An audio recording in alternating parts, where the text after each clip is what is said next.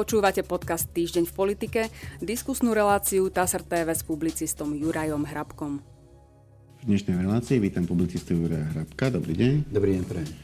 Pán Hrabko, dneska bude tých tém viacej na domácej politickej scéne. Samozrejme dominujú predčasné parlamentné voľby, na ktorých sa parlament uzniesol, ale začal by som s zahraničnou otázkou, pretože je pre Slovensko mimoriadne dôležitá. Ocitujem to správy TASR. Výťazom prezidentských volieb Českej republike sa stal Petr Pavel. V druhom kole porazil expremiéra a podnikateľa Andreja Babiša. Súčasného prezidenta Miloša Zemana v úrade náhradí Petr Pavel 8. marca, uvádza TASR. Zvíťazil celkom pekným náskokom okolo 15-16% pri volebnej účasti nad 70% čiže tiež vysokej. Takže moja prvá otázka bude, ako hodnotíte výsledok prezidentských volieb v Čechách?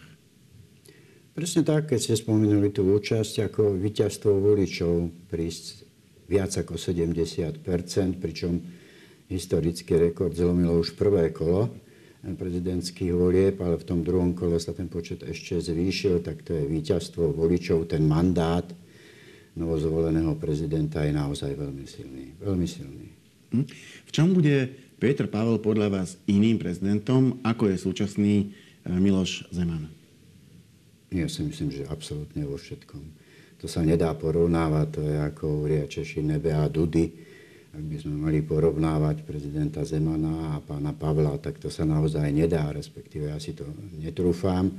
Myslím si, že aj z tej pozície, že je to generál vo výslužbe, bude si o mnoho viac ctiť pravidlá, ktoré tam fungujú, bude si viac ctiť ústavu, nebude taký kreatívny. Jednoducho uvidíme, že to bude úplne iné. Ja som o tom presvedčený. Hm? A čo jeho protikandidát? Eh, Andrej Babiš, eh, pravda je, že podľa toho modelu, podľa ktorého veľmi ťažko sa stane prezidentom v priamej voľbe predseda aktuálnej politickej strany, už len z toho titulu, že akákoľvek politická strana má nejakých svojich voličov, ale vždycky má viacej voličov, ktorí volia iné strany a tí majú tendenciu voliť iných kandidátov. Nie, že my sme to tu mali s Robertom Ficom, keď svojho času kandidoval na prezidenta, tiež v prvom kole E, zabodoval, ale v druhom už nemal šancu, pretože e, jednoducho voličov, ktorí nechceli voliť smer, bolo jednoducho viacej ako tých, čo chceli a tým pádom nemalo už kam sa posunúť. Zdá sa mi, že sa stalo toto isté aj Andrejovi Babišovi. E, to znamená, v prvom kole ešte držal krok s Petrom Pavlom, e, ale v tom druhom už jednoducho tí, čo nevolia jeho stranu áno, alebo nesympatizujú, sa priklonili skôr k protikandidátovi. Tento aj vyhral a Andrej Babiš ostal s čím teraz pomôže mu tá kandidatúra na prezidenta v kariére predsedu opozičnej politickej strany, alebo mu naopak uškodí? Ja si myslím, že mu skôr pomôže. No to, pri tých voľbách prezidenta dvojkolových vždy to býva tak, alebo vo väčšine prípadov, že v tom prvom kole sa volí srdcom a v tom druhom kole už sa potom mhm. volí, volí rozumom. Alebo dá sa to povedať aj inak, v tom druhom kole už nevolili pána Pavla iba tí, ktorí ho chceli vidieť v tom prezidentskom kresle, ale aj tí, ktorí tam nechceli vidieť Andreja Babiša. Možno aj to je jeden z dôvodov, prečo tá účasť bola až tak nadmieru alebo historicky, historicky e, vysoká. Ja si myslím, že pánovi Babišovi to ešte môže pomôcť. Ak to zaokrúhlim, áno, pán Pavel e, ho porazil s rozdielom milión hlasov. Mm a netreba zabúdať na to, že Andrej Babiš získal 2,5 milióna volických hlasov v týchto voľbách. A to je kapitál, s ktorým on dokáže narábať. Bola taká reklama na týchto základoch, môžete stavať, alebo tak nejako. Takže on na tom bude určite stavať. Ja si myslím, že zďaleka neodchádza nikam že sa bude usilovať v najbližších e, voľbách, ktoré sú, myslím, o dva roky v Českej republike opäť vyhrať voľby a opäť sa stať premiérom a má na to jednoducho dobre, dobre našliapnuté. Toto nie je nejaká že veľká porážka napriek tomu rozdielu milión hlasov, čo sa týka toho rozvrstvenia tej spoločnosti a tých volických e, hlasov v, v celej Českej republike. Poďme na Slovensko. Predčasné voľby do Národnej rady Slovenskej republiky sa budú konať 30. septembra tohto roka. Vyplýva to z uznesenia o skrátení volebného obdobia parlamentu, ktoré poslanci odsúhlasili v útorkovom hlasovaní. Zo 148 prítomných podporilo návrh 92 poslancov, proti bolo 54, zdržali sa dvaja. Uznesením sa skracuje volebné obdobie začaté v roku 2020 tak, že predčasné voľby do Národnej rady budú 30. septembra 2023. Predseda parlamentu má podľa uznesenia vyhlásiť parlamentné voľby najneskôr 130, najskôr 130 a najneskôr 110 dní pred ich konaním, uvádza TASR. Tam je zaujímavé to, že na predčasné voľby dlhodobo najviacej tlačí opozícia. Je to aj logické. Jednoducho opozícia E, sa snaží, aby už nebola opozíciou, aby sa dostala do vlády a tá cesta sú predčasné voľby, ale za toto skrátenie nezahlasovala. V podstate sa na ňom zhodli poslanci tej bývalej vládnej koalície, e, ktorá tu od toho roku 2020 vládla. E, prečo vznikol tento ako keby politologický paradox? Ja si nemyslím, že to je paradox. Paradox by to bol, ak by opozičné strany nenavrhovali žiadny iný termín ale to vieme, že bol navrhnutý skorší termín aj v duchu vyhlásenia, alebo pôvodného vyhlásenia pani prezidentky. To znamená, že ak neprišli, neprešli tieto dva termíny, májový a júnový, bolo úplne jasné a očividne, že prejde septembrový termín, no tak opozícia tým jednoducho chcela dať najavo, aj dala a vyslala signál, že my sme tí, ktorí sme boli za čím skoršie ukončenie trápenia sa súčasnej vlády, ktorá, má si, ktorá je síce legálna, ale chýba jej legitimita. A bolo aj tak, aj tak jasné, že ten septemberový termín potom prejde, pretože to deklarovali všetci, vrátane Borisa Kolára, teda sme rodina, takže dali od tohoto ruky preč a zostávajú ako jediní tí, ktorí chceli dať veci alebo postaviť veci opäť z hlavy na nohu tým, že žiadali normálny skorší termín predčasných volieb. Inak tam ma zaujalo, ja keď som si počítal na prstoch, e, kto všetko hovoril, že v podstate by ten skorší termín bol asi pre Slovensko výhodnejší, pretože naozaj e, jeseň už by mala byť možno tým obdobím, kedy máme novú vládu, kedy tá nová vláda pripravuje štátny rozpočet, to budú ťažké úlohy, ktoré pred ňou budú stať ja, ja som zistil, že v podstate aj koaliční politici, ktorí boli eh, v televíznych debatách, ale aj z Osasky hovorili, že mohol by byť aj ten júnový, keby sme sa na ňom dohodli. Ja keď som si spočítal, tak keby všetci tí, čo hovorili, že júnový termín by bol lepší, hlasovali za júnový termín, tak sú tie voľby v júni, ale nehlasovali, pretože sa dohodli. Ale, ale kto sa s kým dohodol? No dohodli sa strany bývalej vládnej koalície s opozičnou stranou SAS a na tú dohodu sa už potom všetci odvolávali. Ja neviem, ako vám to pripadalo? Prečo to sa to celé takto stalo? Slova a skutky sú rozdielne, to je to prvé, čo treba opäť, opäť pripomenúť. Dotkli sme sa toho už pred týždňom v tej debate, že to je e, nepochopiteľné to, ako sa správa SAS. Že to sa, tomu sa nedá rozumieť. Jednoducho dá sa to, alebo inak, e, nedá sa to dokázať ani tvrdiť, ale ak by niekto niečo mal na Richarda Sulíka, tak Richard Sulík by sa nesprával inak z jeho sas, ako sa správa. Ak sa raz považuje za tvrdú opozíciu a potom sa ide dohodnúť s členmi bývalej koalície, no tak už to je na zdvihnutie obočia, ale v poriadku. Ale ak prezentuje tu ten septembrový termín ako dohodu e, celej bývalej štvorkoalície, vlastne je to viac koalícií, ale to je jedno, bývalých, bývalej koalície, tak jednoducho a nepovie, z čoho ustúpila SAS, z čoho ustúpila sme rodina, respektíve s akými nápadmi tam prišli, pretože keď má vzniknúť dohoda a kompromis, musíte sa dohodnúť vzájomne. Nie, nie, to, Ale nie, nie je zjavné, to... že, že Olano aj sme rodina e, chceli vládnuť až do konca riadneho volebného obdobia. Oni vôbec nechceli predčasné voľby. E, to znamená, e, teda za ľudí, za ľudí a Olano chceli vládnuť až do konca volebného obdobia. Netajili sa tým, hovorili to úplne otvorene, že nechcú žiadne predčasné voľby. Napokon pristúpili na 30. september. To vám nepripadá ako kompromis? A čo mohli iné robiť?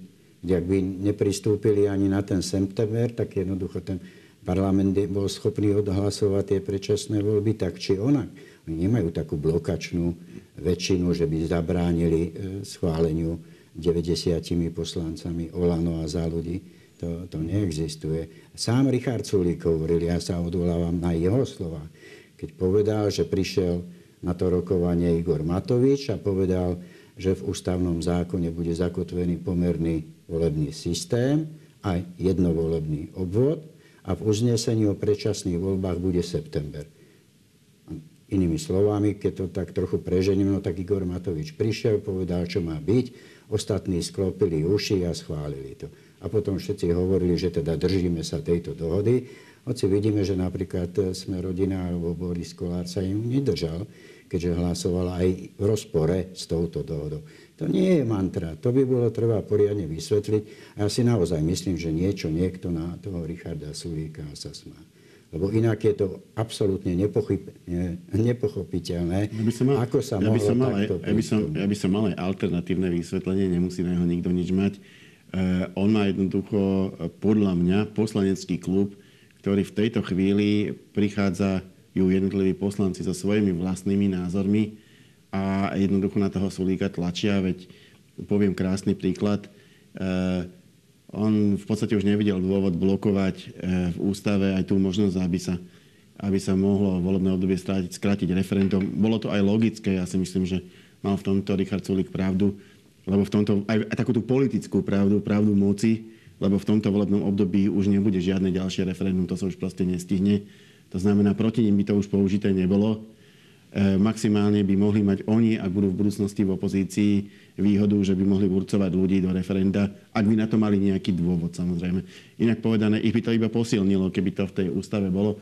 Napriek tomu si poslanecký klub presadil svoje, ako keby prevalcoval svoj predsedu svojej strany a na návrh pani Kolikovej sa to vypustilo e, z ústavy. Čiže ja si myslím, že on je limitovaný aj názormi proste svojich poslancov, ktorí, ktorí asi začínajú rozmýšľať samostatne a výsledkom je taká zvláštna, mm, ako keby váhavá politika SAS. Je to, je to, je to možné? Bolo, bolo by aj toto vysvetlenie?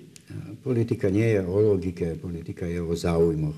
Z toho treba vychádzať v prvom rade.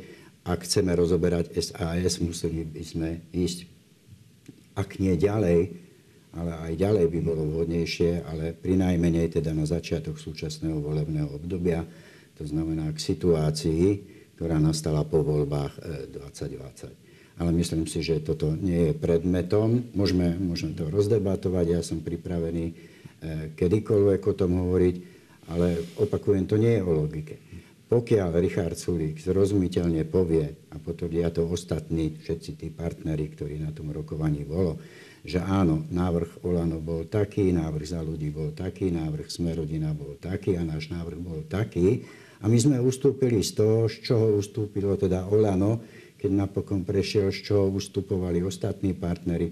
No tak potom, potom poviem, že dobre, no tak asi nebol Richard Sulík vydierateľný, alebo nie je vydierateľný, ale tým, čo on sám teraz hovorí, mne osobne to tak e, prípada, alebo respektíve ja to tak hodnotím, akože je niekým vydierateľný, pretože jednoducho je to inak nepochopiteľné to, ako sa udialo, ako prišlo k tej dohode. Dohoda Poď... nie je o tom, že niekto príde, a to opakujem, to sú slova Richarda Sulíka, necitujem ho presne, ale vecne, že niekto príde k tomu rokovaciemu stolu, povie, že to bude tak a tak, ako on hovoril, že tak to bolo v prípade Igora Matoviča a to bolo schválené. To nie je dohoda. Dobre, poďme už od SAS ďalej. Prezidentka Slovenskej republiky Zuzana Čaputová rešpektuje rozhodnutie parlamentu o termíne predčasných volieb a nepristúpi k vymenovaniu úradníckej vlády. TAS o tom informoval jej hovorca Martin Stríženec. Vzhľadom na to, že k rozhodnutiu parlamentu došlo do konca januára, hoci opäť na poslednú chvíľu, na teraz nepristúpim k vymenovaniu úradníckej vlády, vyhlásila prezidentka. Rozhodnutie parlamentu je podľa nej nevyhnutným vyústením toho, že v decembri došlo k odvolaniu vlády a tá stratila legitimitu dovládnuť do konca riadneho volebného obdobia. Pripomínam však, že v prípade zásadných zlyhaní dočasne poverenej vlády Eduarda Hegera som pripravená kedykoľvek na zostávajúci čas do volieb vymenovať úradnícku vládu, upozornila prezidentka. E, teda, čo všetko sa ešte vlastne môže stať? Jeden zo scenárov je ten základný, ktorý sa nakreslil teraz, to znamená dočasne poverená vláda pána premiéra Hegera, dotiahne už tú republiku do predčasných volieb, ktoré budú 31. septembra. Ale možné sú aj iné. E, jeden z nich tu spomína prezidentka. V prípade dočasne poverenej vlády a nejakého jej veľkého zlyhania ju môže vymeniť. A dokonca, to sme minule spomínali, aj samotný parlament, keďže tie predčasné voľby e, zatiaľ vlastne ustanovil vyhlásením, teda uznesením, tak to uznesenie dokonca môže aj zmeniť. To znamená, môže ho zrušiť a išlo by sa až do konca riadneho volebného obdobia, alebo ho môže v tejto chvíli dokonca zmeniť a skrátiť to skrátené volebné obdobie do júna. Ale to sú proste, že možnosti vzdialené, vzdialenejšie, bližšie čo je ten reálny, reálny vývoj, ktorý by sme mohli očakávať? Nedajú sa samozrejme vylúčiť, pretože to, ako vyzerá parlament a ako je rozbitý, tak to je, to je jedna vec, to znamená, že vylúčiť na 100% sa nedá nič. Aj zmena toho uznesenia sa ešte nedá vylúčiť. Zase budeme pravdepodobnejšie k tomu septembrovému termínu, ak predseda parlamentu už potom tie voľby vyhlási, pretože vtedy sa spustí už celá tá mašinéria, tak ako má podľa zákona byť a vtedy to stopnúť. Áno. To už bude o mnoho ťažšie, ako teraz chváliť, povedzme aj na tejto schôdzi, ktoré sa začína dnes, ak sa nájde 30 poslancov, ktoré predloží návrh uznesenia opäť s júnovým, májovým, hociakým e, termínom iným a ak sa nájde 90 poslancov, ktoré to odhlasuje, no tak bude platiť to uznesenie a nie to so septembrovým termínom. Ja som sa trochu pousmial, mne sa veľmi páči ten termín dočasne poverený. Poverená vláda, každá vláda je dočasne poverená, to je taká obezlička iba. Toto je vláda, ktorá nemá dôveru parlamentu. To je na tomto základne. Dočasne poverená je každá vláda. Ide iba o to, ako dlho vydrží, či celé volebné alebo funkčné obdobie, alebo sa kráti. Toto je vláda, ktorá nemá dôveru parlamentu, Pani prezidentka zmenila svoj názor. Ona v decembri vyhlásila, že považuje za potrebné, aby sa voľby uskutočnili prvom poloroku tohto roka. V januári zmenila názor a povedala, že priateľný bude pre ňu ešte aj septembrový termín. Ale treba, a to... treba pre spravodlivosť dodať, že ona to nemá v rukách. E, je vecou parlamentu, či skráti volebné obdobie a na kedy. To znamená, e, ona, ona mohla niečo odporúčať, Áno, ale, ale to je tak ja asi som všetko. nepovedal, že, že to prikázal, ja som povedal a myslím si, že, že, že celkom presne ju citujem, keď povedala, že považuje za potrebné, že použila ten výraz potrebné. Tu je problém ten, že sa navzájom nepočúvame a tým nenarážam na nás dvoch, ale vôbec politici nepočúvajú ani to. Pozor, niečo hovorí hlava štátu, hoci ja aj keď kritizujem pani prezidentku, tak veľmi pozorne počúvam, čo hovorí a preto si myslím, že som si aj dobre zapamätal ten výraz, že považuje za potrebné, aby boli voľby v prvom roku tohto roka. A v januári zmenila názor a povedala, že bude pre ňu akceptovateľné, to si opäť myslím, že citujem správne, akceptovateľné ten výraz, keď budú voľby aj v septembri. No a toho sa tí sa, politici samozrejme chytili, veď kto by už chcel tých, čo sú pri moci vlády urobiť v prvej polovici tohto roka, keď pani prezidentka vlastne povedala, že je pre ňu akceptovateľný aj septembrový termín. A tu sa objavil ten septembrový termín, na ktorom potom aj Igor Matovič na tom termíne jednoducho trval. Ja sa trochu som sa čudoval Petrovi Pelegrínovi, ktorý hľadal na tlačovej konferencie týchto dňoch, že kto prišiel so septembrovým termínom, ako sa objavil mm. septembrový termín. No to len ukazuje na to, že nepočúva to, čo hovorí pani prezidentka, hoci by to počúvať mal mm. ako ústavný činiteľ. Čiže pani prezidentka prišla jednoducho s týmto septembrovým termínom a tým určila vlastne, že bude september, lebo toho sa chytil Igor Matovič a už potom od toho septembra nechcel nejakým spôsobom odstúpiť, pretože im to samozrejme vyhovuje, kým budú pri moci dlhšie. Ale viete, to už toto je zase ďalšie špecifikum e, Slovenska. V porovnaní so Slovenskom je aj Kocúrkovo solidná krajina, preto opakujem, vláda síce vládne legálne, ale nie je legitímna. Stratila svoju legitimitu. E, cirkus s referendami a termíny volieb sa skončil. Konštatoval to predseda Národnej rady Boris Kolár. Potom, ako parlament odsúhlasil skrátenie volebného obdobia a termín volieb na 30. septembra, Deklaroval, že voľby vyhlási v zákonom stanovenom termíne a kandidátne listiny politických strán sa budú môcť podávať do 2. júla. Aktuálnu situáciu označil za neštandardnú, keďže koaličná zmluva zvyčajne prestáva platiť pol roka pred voľbami. Do tejto doby sa bude Smerodina podľa jeho slov snažiť riadne fungovať s partnermi. Mňa na tomto ako nová vec e, zaujal ten pol roka pred voľbami. Je pravda, že bola taká tradícia e, neoficiálna, že teda pol roka pred voľbami už si povedali, že ideme do kampane. Ale má takáto tradícia význam v tomto chaose, v ktorom sa Slovensko nachádza a hlavne, ako to bude teda vyzerať do marca, sa budú snažiť dodržiavať koaličnú zmluvu, ktorá vlastne nefunguje už dlho a potom sa už nebudú... A, ako to bude? Čo, ako, ako, ako si vy čítate tú vetu, že teda do pol roka pred voľbami sa bude snažiť s koaličnými partnermi e, vychádzať ako s koaličnými partnermi a potom sa už ide do volieb? Do volieb sa už ide. Volebná kampaň sa začala vtedy, keď parlament odhlasoval nedôveru vláde Eduarda Hegera. Vtedy bolo už jasné, že sa začína volebná kampaň bez ohľadu na termín, kedy voľby skutočne budú. Ak padne vláda, okamžite strany tým pádom začínajú e, volebnú kampaň. Ja nemám rád také, také tie výrazy ako cirkus, to božne v súvislosti s referendum, no ale také tie na teraz príjmem príjmem to, lebo ten výraz cirkus, no tak dobre, cirkus sa jeden skončil, ale cirkus v parlamente zostáva. A pod vedením e, pána Kolára, to sme videli aj včera, aké, aké šachy vládli v parlamente, keď nedokázali ani otvoriť schôdzu. Riadnu no, schôdzu, riadne to, zvolanú To naozaj veľ, veľmi silno to pripomínalo som... to dianie, dianie z jesenného parlamentu, kde naozaj boli tie tekuné, tekuté hlasovacie väčšiny a človek nikdy nevedel, či sa otvorí schôdza, keď sa otvorí, čo sa schváli, čo sa neschváli, čo sa presunie. Vždy sa to riešilo až tam na mieste. E, Také ano. budú aj doteraz, až, až do tých volieb to tak bude, tie tekuté väčšiny všeli ako vznikať a zanikať. Budeme, budeme určite svedkami mnohých populistických návrhov, kedy každá strana, ktorá má v parlamente zastúpenie, respektíve posla, nezaradení poslanci, ale ktorí vstúpili do nejakých iných strán, budú prichádzať s populistickými návrhmi, s populistickými riešeniami. Len vrátim sa k tomu naozaj byť v pozícii predsedu parlamentu, slovo cirkus by som nepoužíval, pretože to sa deje pod jeho, jeho pultom priamo v Národnej rade.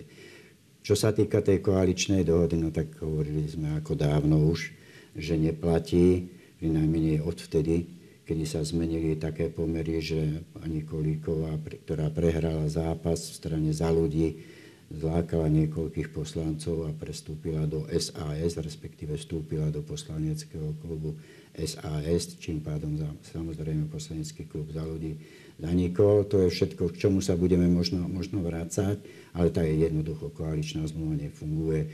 Toto je len aký ďalší úlet, nazvem to v úvodzovkách Borisa Kolára, keď tvrdí niečo také, že funguje koaličná zmluva, nič také nefunguje, nič také nemôže fungovať. Ak by fungovala, nemohla by padnúť vláda, to je úplne prirodzené. To nebol taký úzus, oni koaličné strany si to zvykli písať do koaličnej dohody, mm. že tá dohoda zaniká e, vyhlásením volieb, ďalších parlamentných volieb, čo zvyklo bývať zhruba tak pol roka predtým.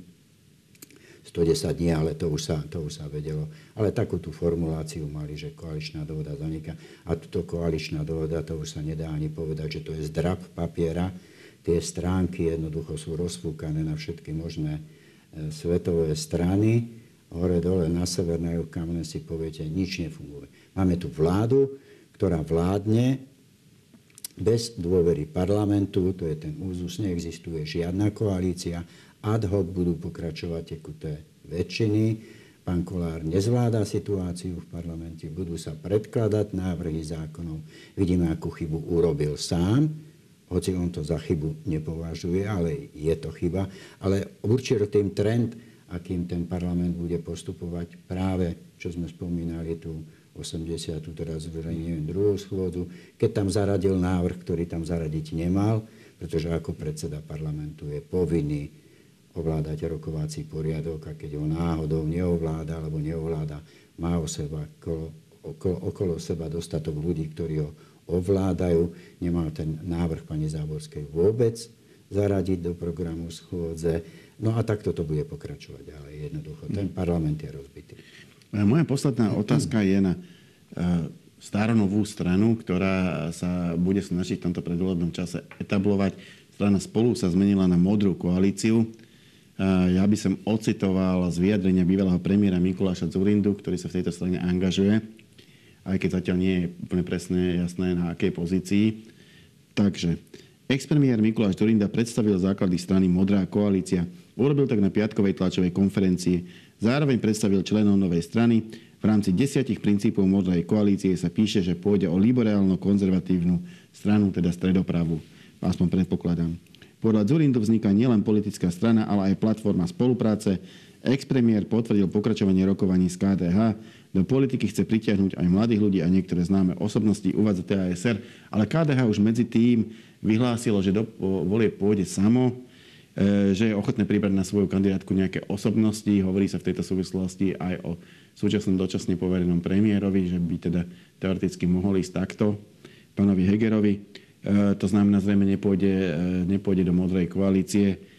Čo s modrou koalíciou? Aké má šance e, za tých 8 mesiacov sa dostať cez 5 To uvidíme, ako bude ten ďalší vývoj. Toto bola iba taká úvodná, úvodný vstup, taký teasing, opätovný vstup Mikuláša Zurinda do, do politiky, do vysokej alebo do slovenskej politiky a vysokej politiky. Ja som sa veľmi pobavil. Mňa to hm. trochu aj tak potešilo, aj som sa veľmi bavil na tom. On dokonale ovládol ten priestor, hm. ktorý tam bol na tej tlačovej konferencii. Ukázal, že za tie roky nič nezabudol a niečo sa naučil. No, treba povedať, ale dokonale ho ovládol celý ten priestor predseda Modrej koalície, pretože ako ste správne povedali, Strana spolu sa premenovala na Modrú koalíciu a predseda Modrej koalície e, Miro Kolár tam stál len tak ako, ako, ako, ako nejaký pohár s vodou pri tom pultíkov. To bolo, bolo celé vidieť, že ten Mikulás Zurinda naozaj ovláda tú politickú abecedu, že je politický profesionál, to sa nedá porovnať s nikým iným zo súčasných politikov, to bol s premiérom, s jeho retorikou a tak ďalej. Jedine, jedine ak, tak s Robertom Ficom. No, oni sú takí dlhoroční to, to. Sú, oni, oni sú politickí pracovníci, presne tak, oni to vnímajú, vnímajú z jednej aj z druhej strany. Oni vedia, čo tá politika obnáša, že to je naozaj remeslo, veď pozrite sa len to spravo, tie spravodajstva všetky boli tým zahltené, to je úplne, úplne v poriadku. Mňa najviac potešilo, ako Mikuláš Zurinda dokázal uzatvoriť eh, koalíciu bez vlastnej strany. Aha, to, to, to je jednoducho, a toto, toto bol ten moment, kedy som si povedal, teda, že naozaj nič z tej politickej abecedy nezabudol, ani z tej arogancie. Na druhej strane musím povedať, že nič nezabudol a že jednoducho si ide potom tou svojou cestou, ktorú si vytýčil. Čo bude ďalej, ja sa neodvážim predpovedať, pretože to samozrejme nesúvisí iba s Mikulášom Zurindom alebo modrou, modrou koalíciou. Vidíme, ako sú tie strany, povedzme napravo od stredu, len pre také zľahčenie úplne rozbité. Ak ste spomenuli KDH, no tak KDH ponúklo pánovi Hegerovi dvojku na kandidáte. No tak určite pán Heger s radosťou pôjde do KDH, aby bol dvojkou na kandidátnej listine, pričom jeho najčerstvejší komplic, ktorý vystredal Igora Matoviča, minister obrany pán Nať, do KDH teda nepôjde, lebo KDH ho tam nepustí a keď ho pustí, tak niekde úplne na spodok. Všetko to je otvorené. Ja viem, že je veľa, veľa špekulácií, ja môžem povedať na teraz, ako to čítam ja, aj to je špekulácia, mne sa zdá, že ten najpravdepodobnejší scenár je, že Eduard Heger aj s Jaroslavom Naďom ovládnu zmenu z dola Jána Budaja, ktorý je zatiaľ, zatiaľ predsedom, že nebudú veľmi špekulovať, môžu špekulovať, ale žiadne veľké body im to neprinesie z toho hľadiska politického, pragmatického riešenia. Existuje tu strana, Môžeme si o nej myslieť, čo chceme, aká je, taká je, ale je zavedená, nejakú tú značku má, a to hovorím o zmene z dola, Jana Budaja, a myslím si, že to by bolo najpragmatickejšie riešenie, keby tam Eduard Heger aj s tým, kto je ochotný s ním odísť z Olano, keby prevzali túto stranu a pod touto značkou išli do volieb, respektíve snažili sa uzatvoriť koalíciu potom už ako rovný s rovným s niekým. Ale ako Eduard Heger na to nemá jednoducho. No, ale to budeme hovoriť, keď to bude asi, asi jasnejšie. Ďakujem pekne, to bola posledná otázka a posledná odpoveď našej dnešnej diskusie. Ja sa ním ďakujem publicistovi Jurajovi Hrabkovi. Ja ďakujem za pozvanie. A my sa s pánom Hrabkom opäť stretneme na budúci týždeň. Dovidenia.